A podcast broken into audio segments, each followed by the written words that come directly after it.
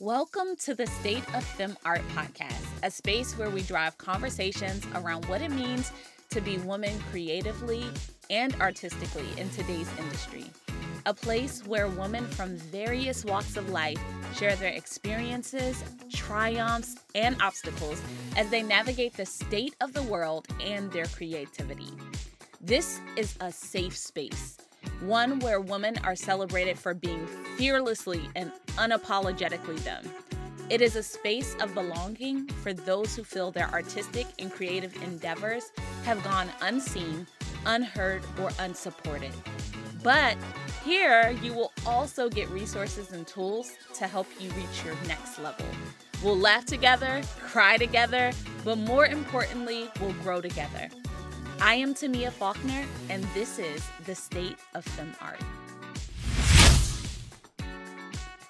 What's up? What's up, guys? We made it to season two. I am so excited about this season. I'm going to be talking to so many incredible women in the arts, entertainment, tech industries, those who have influence on culture and I, I think that's the most exciting part about this podcast is getting to have those conversations in real time you all getting to be in the midst of those conversations and hear the stories from such incredible women. So today we have a treat for those of you who are just tuning in to the podcast for the first time.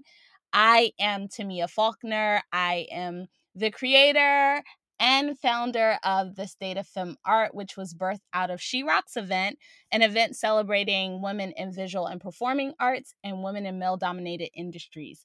So this year we had She Rocks event and for the ninth year, and we were able to give away another micro grant to an amazing woman artist.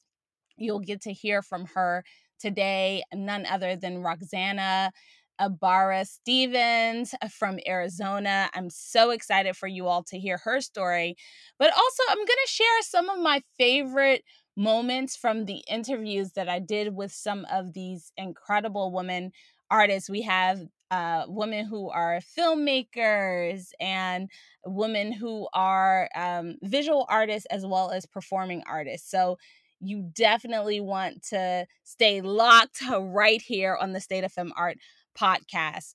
And if you are not following at She Rocks event, you want to make sure that you do that because this is an event that will be moving under the state of fem art as a whole. So, we're getting ready, you guys, to do a bunch of events. We're giving away some grants. So, again, if you aren't following the state of fem art or She Rocks event, you can follow either or by um, searching the handle at SoFem Art as well as at She Rocks event. So, without further ado, we're going to get into it. You guys, make sure that you're you're telling me how you feel about the podcast.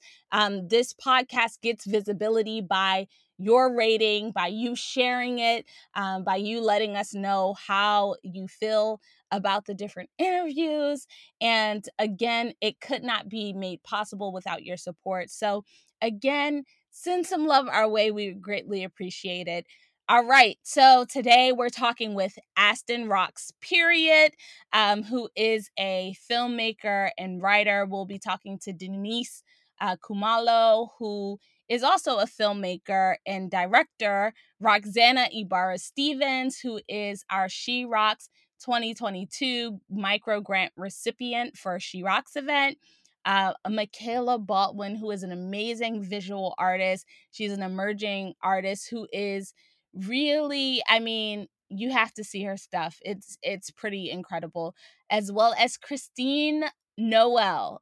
And when I say this woman has pipes on her, like she can literally sing down, you you just have to hear it for yourself. You may or may not hear something from her. Uh, so sit back, relax, enjoy these conversations. Again, make sure you're locked into the conversation by using the hashtag SoFemArt. That's S O F E M Art A R T. And um, let's get into it. Hello, Roxy. Hello. How are you? I'm doing well, thank you. Good. I'm so happy we're finally able to chat and for our audience, viewers, and listeners to get the opportunity to know more about you and your art. So, uh, first, tell me, how did you find out about She Rocks event? So through um, I was invited to an organization called Brown Girls Doc Mafia, and um, a friend of mine, um, she, you know, brought me on and really showed me how to navigate the organization. And when I saw um, a friend of mine post about it, and She Rocks is a wonderful showcase, like go check it out. I felt really inclined to look up what what they're about, and it was really surprising to see all the amazing work that they do. So um I was noticing that there's like, oh, submit here if you're an artist and I was, you know, I'm going to do that. Hopefully I'm included in this, you know, amazing group of women and uh, luckily I was, so it was great. Yeah, so congratulations to you for being a part of our top 5. I want to speak a little bit about your submission. Tell us about your short film and the inspiration behind it, um, and just what inspired you to create this piece. So Tesoro was uh, my debut short film in the uh, film industry. Ultimately, I was not sure what story I was going to tell. It was um, a big part of trying to break through into the filmmaking industry and um, when I was, you know, racking my brain, like, what story do I tell? Like, does anyone even want to listen to my story? Um, I decided to tell like the story I knew best, which was like an intergenerational story about my family and little pieces and snippets of what I've, you know, listened to growing up and some stuff that I've experienced.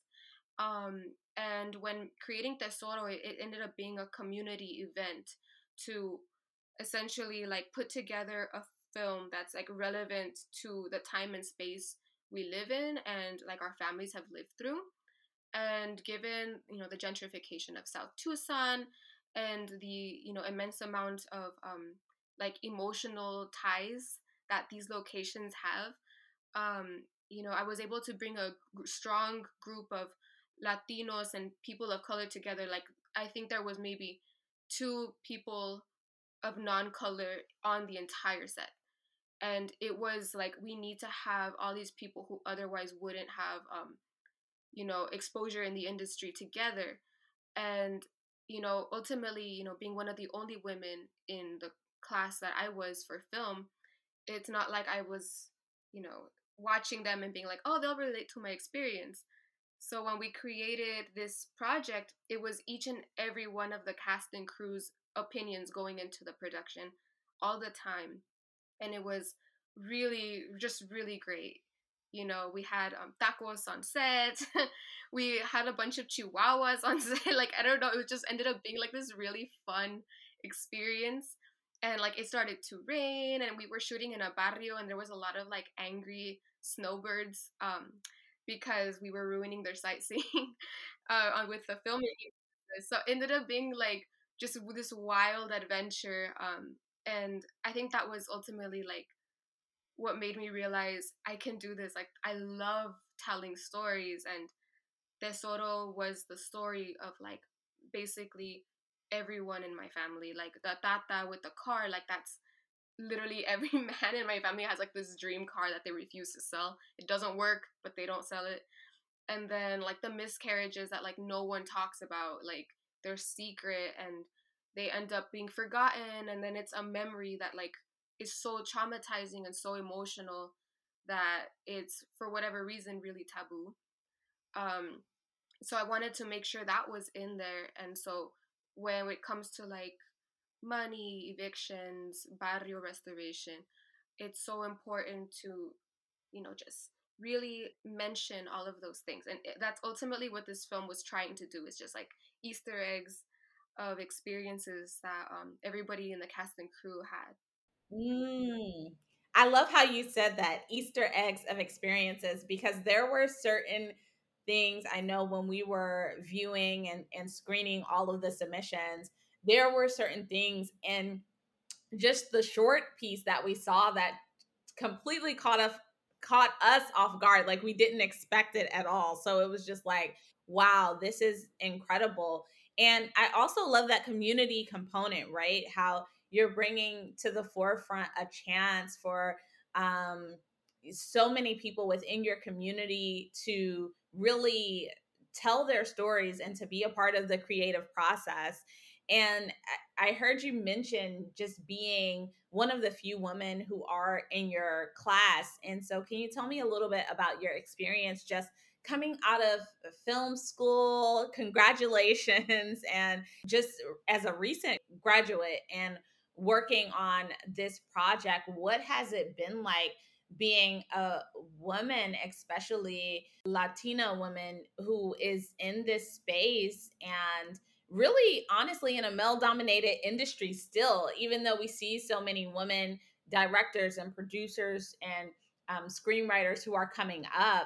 How has it been for you just navigating the space? It, it's been really confusing, um, especially because there's not like a direct road into the filmmaking industry. It's not like you know a job where you're like i'm gonna apply to be a director for the next uh, amazon film. You know it's very cl- clean and close together. It's very exclusive. So it's almost like oh i know this guy or my cousin or my son and they went to film school. I'm gonna put them as the next producer of my big studio film. Like it's very much about location and who you know and usually the people that know each other are very well off financially um, so you know, being from Tucson, Arizona, being the eldest daughter of immigrants, like it's very um, I'm very disconnected from that reality.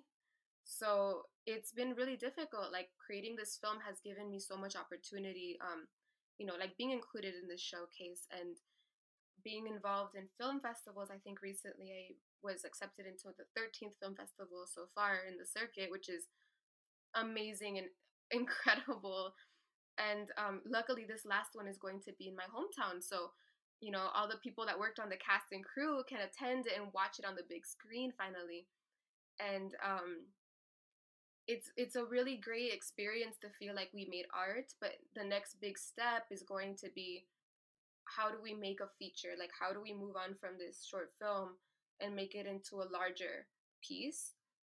And um, that transition is just so difficult because ultimately it comes down to funding your own film.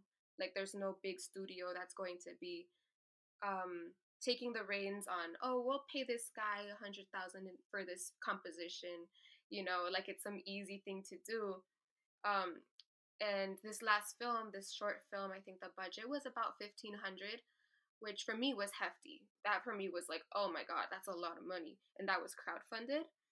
Um, and you know there were other people in my class who had like a budget of like 10,000 so it's it's that issue of class and um, social status um, as well as class because um, there's no established sort of like generational family wealth. So i have to create that myself and tr- really try to find every and any opportunity I never say no to any film job I've been offered. Um, anything from you know cleaning a kitchen in a new studio to putting makeup on other people to um, showing up at three in the morning to do a live newscast. like I will say yes as long as it gives me another film credit. Um, so as we transition, like I just got a new job for um, Edutopia, which is just amazing because I get to edit and learn from all these uh, established filmmakers. Um, but it is ultimately like the next step to the industry. Yeah, yeah. And I, I think what's so amazing about you and your story is that just throughout this entire process, number one, of course, having to crowdfund for your project, but also you personally have dealt with so many um, various things you've had to overcome while creating. And I think people don't talk about that enough. Like, so for me, I'm a breast cancer survivor, but also people aren't realizing that as you're creating, you're also dealing with normal life. And sometimes, as you know, women, we sort of tough it up and we keep going. But what has it been like just juggling creatively, but also with those personal things that you've had to overcome um, from day to day in your life while you're creating these things that you very much believe in and telling the stories that you want to tell? Well, um, first and foremost, I'm very, very happy that you've overcome um, breast cancer. That is something my, my aunt went through when she was living with us, and it was so traumatic for everyone. And, you know, congratulations on feeling better. Um, uh, and as far as health goes when creating art and like the everyday responsibilities of being a woman, like it is almost overlooked um, having you know, you know, reproductive issues. Um, I have endometriosis, so it's very painful, and it's um, you know, in combination with me being an asthmatic and having anaphylactic attacks, like ridiculously, um, and not knowing why I'm being triggered in that way, and I have an osteoma, which I found out was benign, which this is a wonderful news. Um, I have chronic appendicitis, um, and it's all of these ridiculous little health issues that just like add up.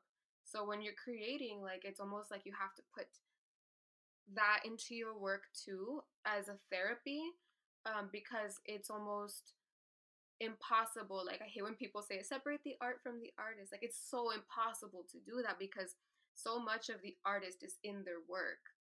And um, in that next project that I'm trying to start, um, writing and developing within the next year um, has so much to do with the trauma I inflicted on my family, um, being so sickly. I had pneumonia three times growing up, which really was a financial like punch in my family. Um, bronchitis like all the time. I had like five times, which is ridiculous. Um, so with all of these health issues, my sis- my younger sisters took like an authority role, and now being an adult and living with them, it's very weird. Like the dynamic we have is very much like they assume responsibility for me. Like they make sure I eat or they make sure I'm drinking enough water. And it's it's a little sad because I realize like I did that to them. I made that responsibility theirs. Um, and I'm the eldest. So it, it's definitely something that you know goes unsaid or unspoken of a lot of the time is um, health issues really do cause trauma and they really do cause you to look inside yourself and value life over you know um, anything else really hi denise i am so excited i'm so hyped like i've been waiting for this Awesome. We're hyped too. I'm hyped too. I'm just as hyped. So, can you tell us a little bit about number one, first of all, your backstory? Like, what what was your path into um, filmmaking, into directing? How did you arrive at this place where you're now creating and and working on documentaries and um, different types of films that you're interested in? Well, I was born and raised in Zimbabwe, so I only left when I was 19 years old. So I am from Zimbabwe. So I, I left. Wow. Yeah, I, I, I was born and raised 19, so now I've spent at least 12 years in the States. And I moved to America because when I was a little kid, my parents always said that I had the most interesting stories they were dramatic, but they were like, these are great stories. Like, okay, little girl, like this is good. This is good. So they always knew I had that creative eye for creating stories. And so when I got to be older, I knew I wanted to do something in the entertainment industry. And so I said, okay, what's the best place to do it? America. There's New York, there's Los Angeles, it's everything in one. So that's why I moved to the States. And I was actually in upstate New York for four years. And then I moved to Los Angeles in 2012. So then that's how I got into it. And my undergrad is where I really got to play with everything writing, directing, producing. And so by the time I got my master's, it was an MFA in filmmaking. It was specifically in directing. I did scripted and unscripted. But there was something about unscripted that just like spoke to me because I think it's the African in me. We just love telling stories. So I was like, okay, if I can have a camera and have people just tell their stories, there's something beautiful about that. So that's why I'm mostly in the unscripted world. I think, uh, first of all, that's an amazing story because most of the time you hear people say, well, you know, it would be my parents are from Zimbabwe, but I was born here in the States. And so I think it's beautiful because you're able to bring those experiences from both places and, you know, really put them into your work. So I want to hear a little bit about your approach to directing and filmmaking. What do you feel your approach has been? And then let's talk about your your piece, your documentary piece that you submitted that's um, unconventional. Like, it's tell me about that, uh, the start of that, what brought you to a place where you decided, hey, I want to do this documentary. I want to um, document other people's journeys into their prospective industry. Well, how I got into making my documentary unconventional is because I am one of the unconventional people. I don't have a nine to five. I don't have a stable job. And so I wanted to document what myself and my friends were going through because the struggle is real, but the struggle is beautiful. And so I make documentaries because I want people to feel good about themselves. I want them to feel happy about themselves. I just want them to just take something from the documentary and they don't have to be sad because some documentaries like you have to stop eating this, you have to stop doing that. And I was like, no, I just want them to know this is a struggle, this is what's going on. And it was primarily um, immigrants and people of color so that they could see what it's like in LA because everyone thinks it's so glamorous. And it is, but there's another side that's not glamorous. It's not. And that's why I interviewed people who are in different stages of their career, those who have just started, those who are intermediate, and those who have made it, so that those different levels can give other people advice. Because some people ask me, what what's the secret? And I'm like, there's no blueprint when it comes to LA. There is no blueprint. You can come from money, you can come from nothing and still make it. And so that's why I wanted to have the opportunity to make this documentary and show people across the world that it doesn't matter who you are and where you come from, that you can achieve greatness as long as you honestly believe in yourself. Working hard is important, of course, but you have to also have the opportunities. And that's why I left Zimbabwe because at the time we only had one uh, TV station. So, how am I supposed to grow when there isn't anywhere else to grow? And you had also asked um, how I how I do my films, how I direct. I actually studied uh, my film school, really focused a lot on cinema verite, which just means true cinema. And I like shooting with very minimal crew. I want it to be small, I want it to be intimate so that the interviewee feels comfortable. And then just talk to them. It's conversational. So I'm I am scripted to a certain degree, but the best is when answers start coming out from from nowhere and it just adds to the story and it makes it so beautiful. And that's the tricky part with documentaries. You have your idea of where it's going but then next thing you add something different and it changes the whole trajectory of the film. And sometimes you have to adapt to that. But i like that. I like the fun in that. I think that's the best part is you know having it where it's it's not tightly scripted because you're able to get those organic in num- number one interactions but also answers to to questions or things that are being explored which is why i like these types of setups as well because we want to get to know who you are as an artist for real you know? And i think most people forget that you know filmmakers directors screenwriters they are also artists and uh, people really when they think of performing arts they automatically just go to like dance or music but there's photography there's design there's filmmaking and we want to be sure to cover the range of those things because artists like you are out here creating amazing um, pieces that need to be seen but also that are telling stories that need to be told so that other people who are on the grind and on the come up know like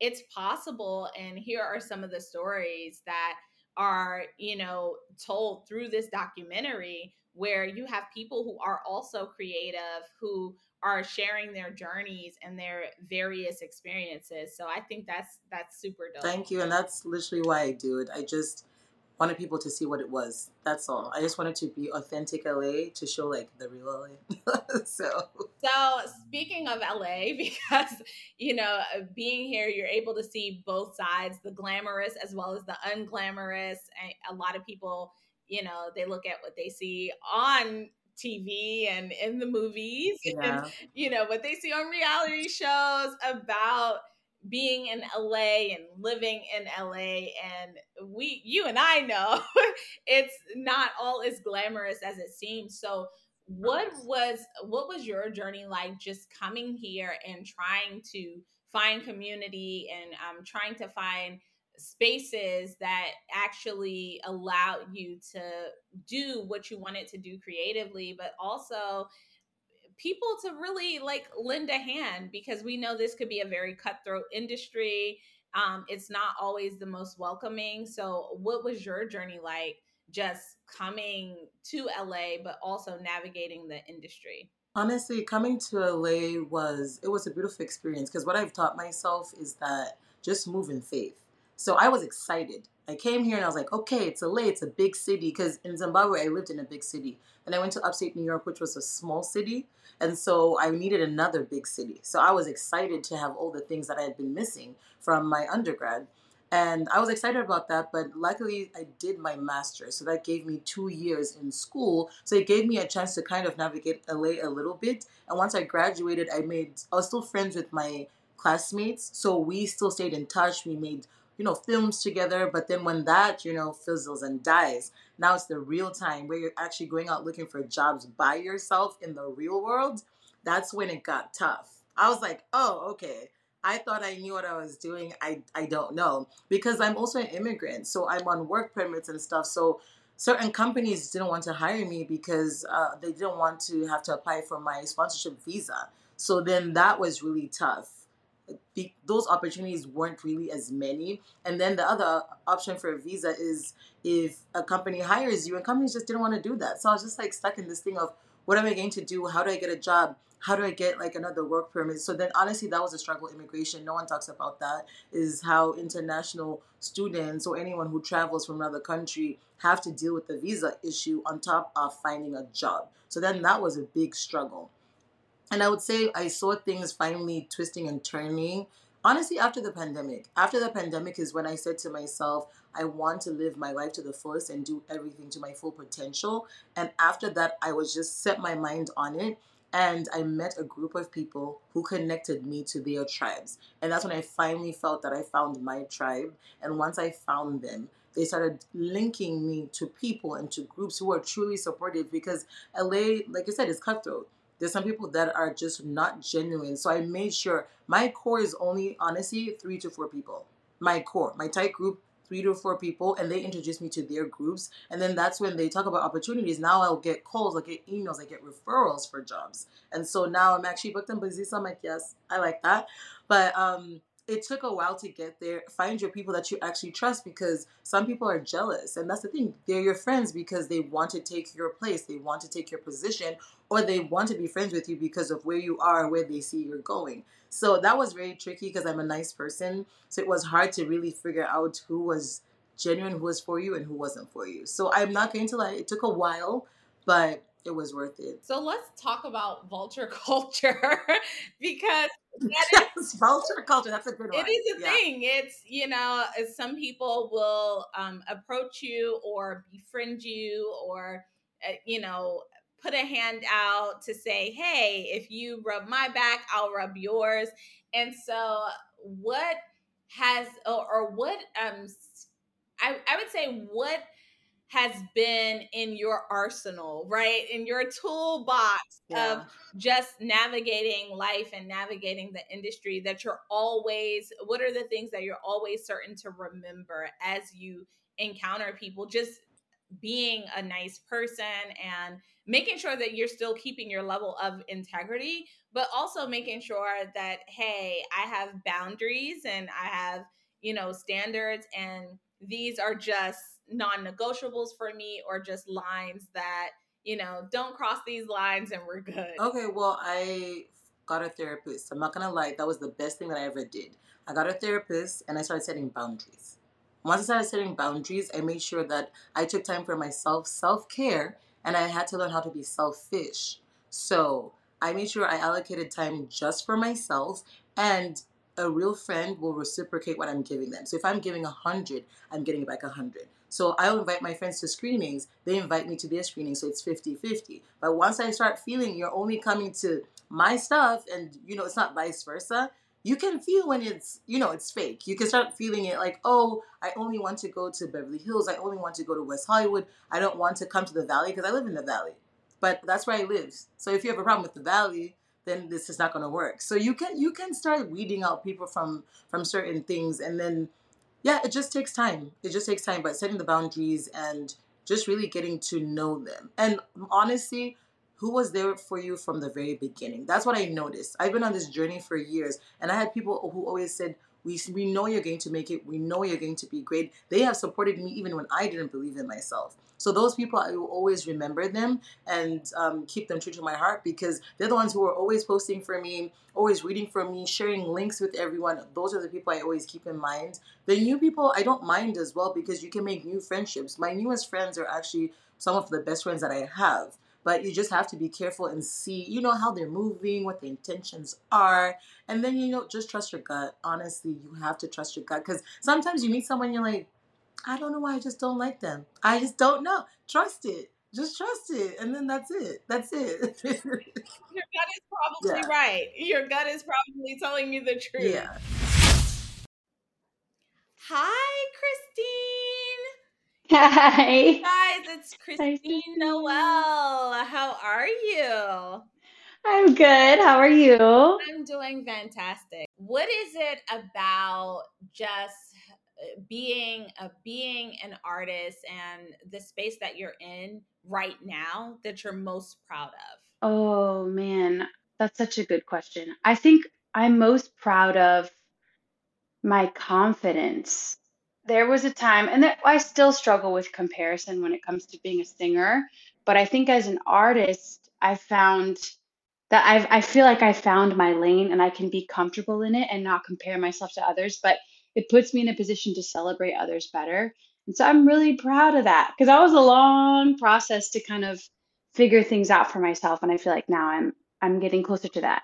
I think it takes a while, especially living in social media culture, digital age where there's so much imposter syndrome and it's so easy to compare yourself to to others in general, like other creatives, no matter what yes. industry you're in. I feel like and no yeah. matter who you are, really. Yeah. I mean, people at the gym, you like see people at the gym killing it and you're like, oh, I wish I was even little stuff like that. It's it's crazy how much it impacts our lives and it's so subtle because it's kind of an undertone that we may not notice until we take a break from our phones and we're like, oh my God, I'm okay. Everything's okay. Right. You know? Yeah, it's so weird.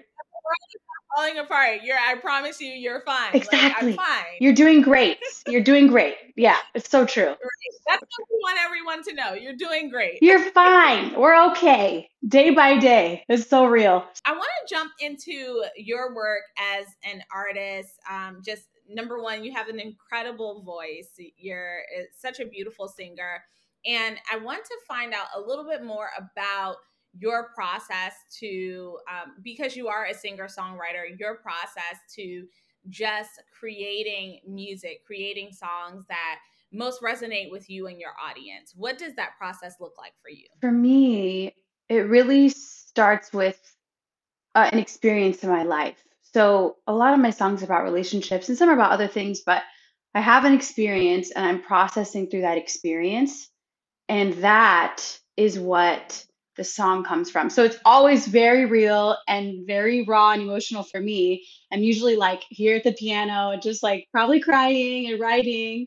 And then, yeah, we write the song. And then I bring it to my producer, Ariza, who's just unreal amazing and either we we might go through that process of like the situation and writing it out together or i might write the song and then bring it to him and then we just kind of go through like sonically what fits the song and he brings his perspective and his like he's amazing and, and he thinks differently than me but it complements me. So then we end up with this song and then um yeah or some songs we take to live first and we do them live. I, I write them and then we do them with the band.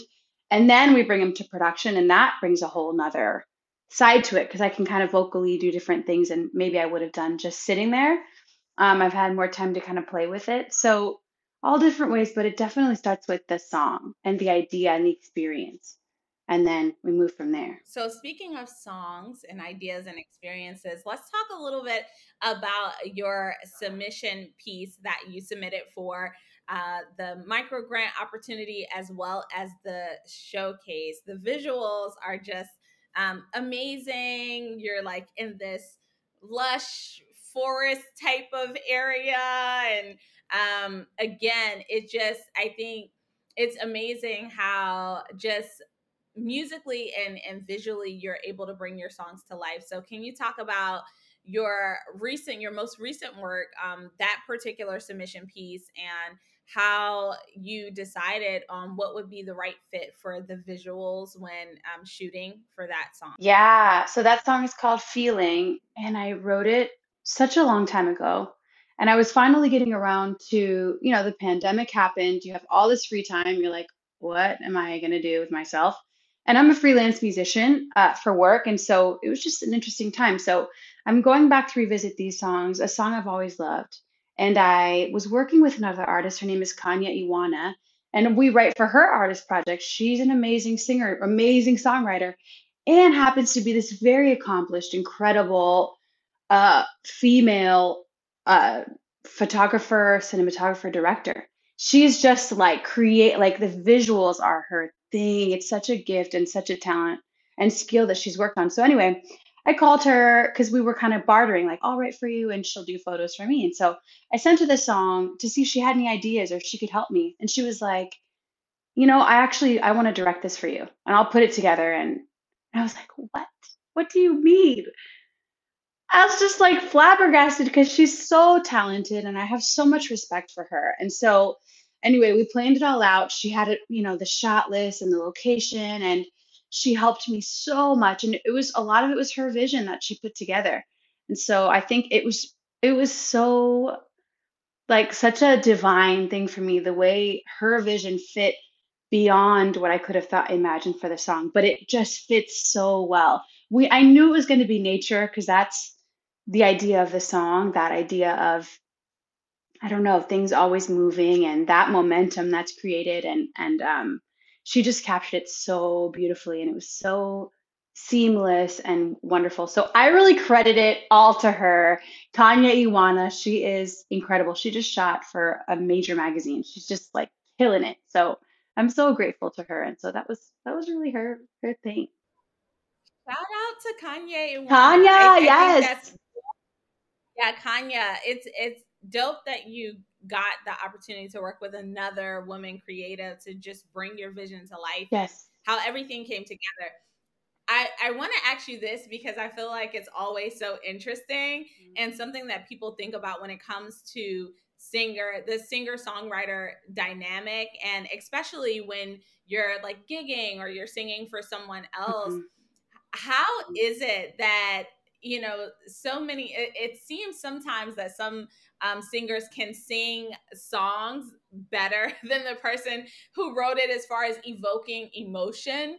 And so what has that been like for you sometimes uh, singing other people's songs and not necessarily always your own material but having to evoke emotion based upon what someone else has written? What does that look like for you? It's always interesting when I see people who sing songs as if they wrote them. Like you'll think they went through that whole experience, and it's like, no, this really mm. isn't my experience, but the song is dope. Right. So, so what ha- what is that like for you? Because I've always found that interesting.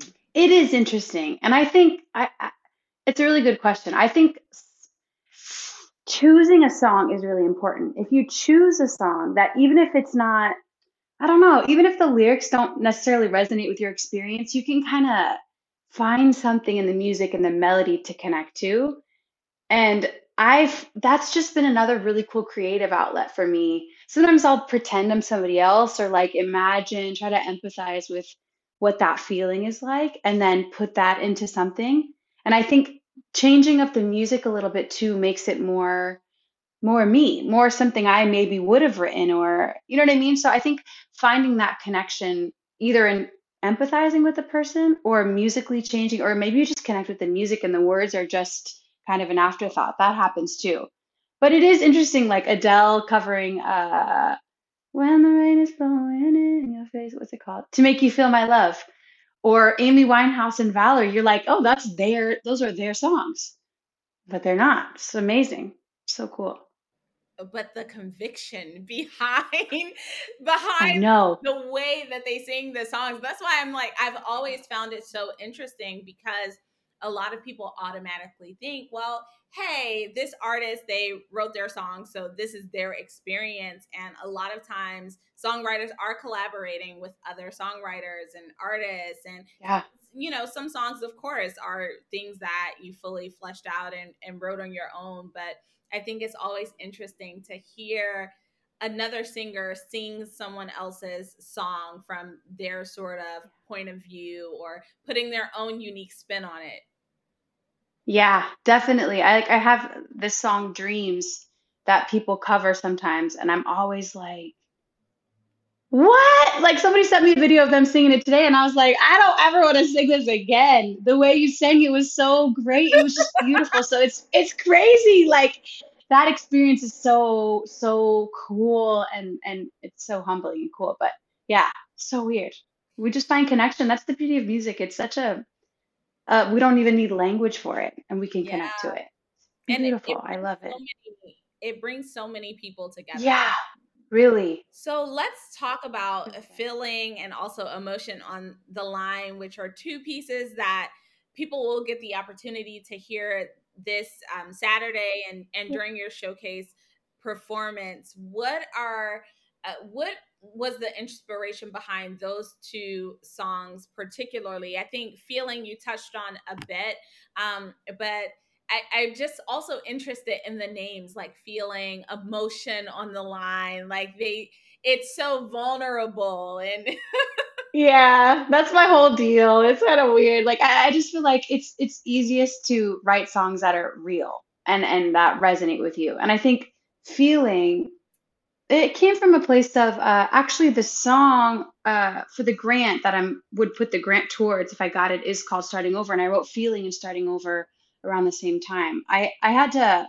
pretty much start my life over in 2018, just bad set of circumstances, and um, I wrote that song Feeling from a hopeful place, being able to kind of like I don't know, the idea of being able to move forward and continue, that there's something great on the horizon, that there's something beyond me, like God is in me and pushing me forward. And so that, yeah, I just felt, I don't know, it was such a a rev like a revelatory moment for me.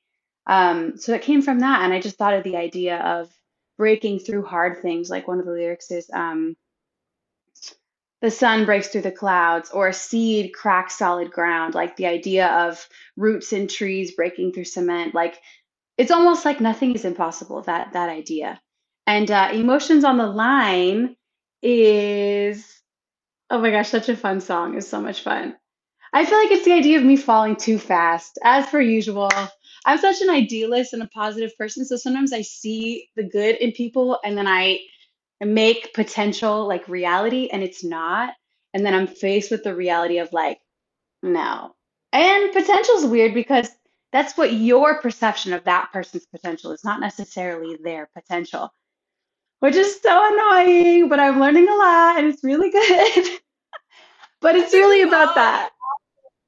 like, girl, no type of type of moments where it's just like, dang, I Yes. I wanted I wanted this to work or I wanted you to be this type of Yes. person and you aren't and you know And you're never going to be. And it's my there, okay. but yeah, Yeah. yeah, it's okay. So real. Yeah. we live. Yeah. And so then that chorus, um, I'm trying, I was trying to remember the words. And the chorus is like, I think I'm done trying to be something that someone else wants me to be. Yeah, it's that idea of Mm, like falling in love with potential, but also you're putting these expectations on me and I'm not gonna do that anymore. It's too exhausting and I can't live for it's almost like vice versa, the switch. I had I thought you had I had ideas about you and what you should be doing. You have ideas about me, but I'm not gonna try to live to fulfill those anymore. Yeah, let me just be me. So, Christine, you're about to play a little bit of Dream, I am. heard the backstory, but I just I I feel like it's an amazing song because who hasn't gone through this process of I know. wanting someone to be something and then you end up getting dumped and it's just like, well, where did this come from? And Exactly. okay, that's fine. You don't deserve me anyway. Yes, the switch is so real.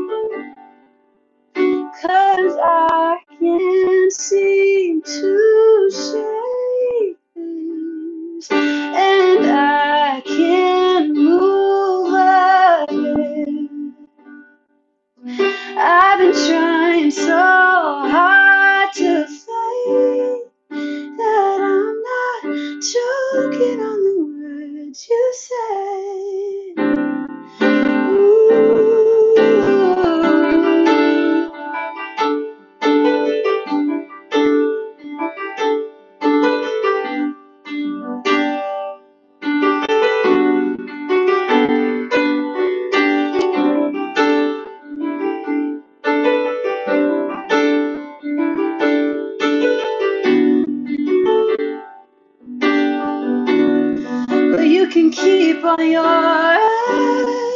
empathy, and you can keep all your time.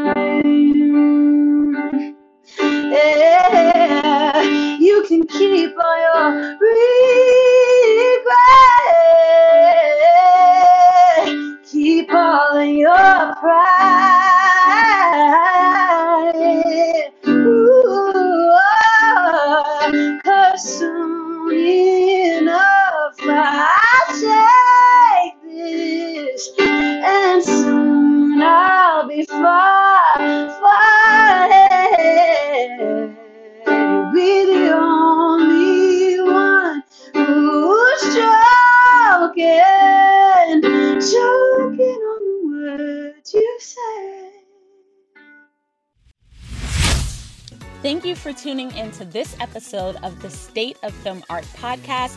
You can catch new episodes bi weekly on Thursdays. And make sure that you connect with us by following us on Instagram at SoFemArt. And you can also visit our website and listen to past episodes at SoFemArt.com.